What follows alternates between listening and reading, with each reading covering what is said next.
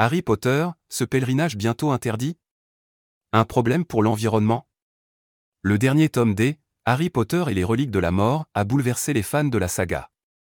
Mettant un point final à toute cette aventure magique, les spectateurs sont rués dans les salles obscures quand ce chapitre est adapté, en deux parties, au cinéma. Dedans, les Potterheads retrouvent une des séquences les plus tristes des livres, la mort de Dobby. L'elfe de maison pas comme les autres s'est sacrifié pour sauver ses amis d'une attaque de Bellatrix Lestrange. Il succombe aux blessures d'un poignard reçu dans le cœur. Harry Potter et ses amis tiennent à lui rendre hommage en l'enterrant et en lui fabriquant un mémorial.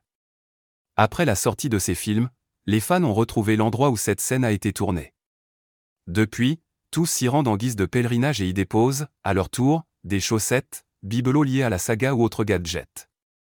Harry Potter, l'accès à la tombe de Dobby restreint Mais cette initiative n'est pas appréciée par la National Trust, organisme britannique qui protège les monuments et sites importants.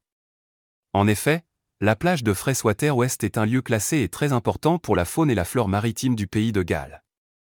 Il est désormais impossible de laisser des objets sur cette plage, comme le rapport la National Trust dans un communiqué, les chaussettes, bibelots et éclats de peinture des galets pourraient pénétrer l'environnement marin, perturber la chaîne alimentaire et mettre la faune en danger.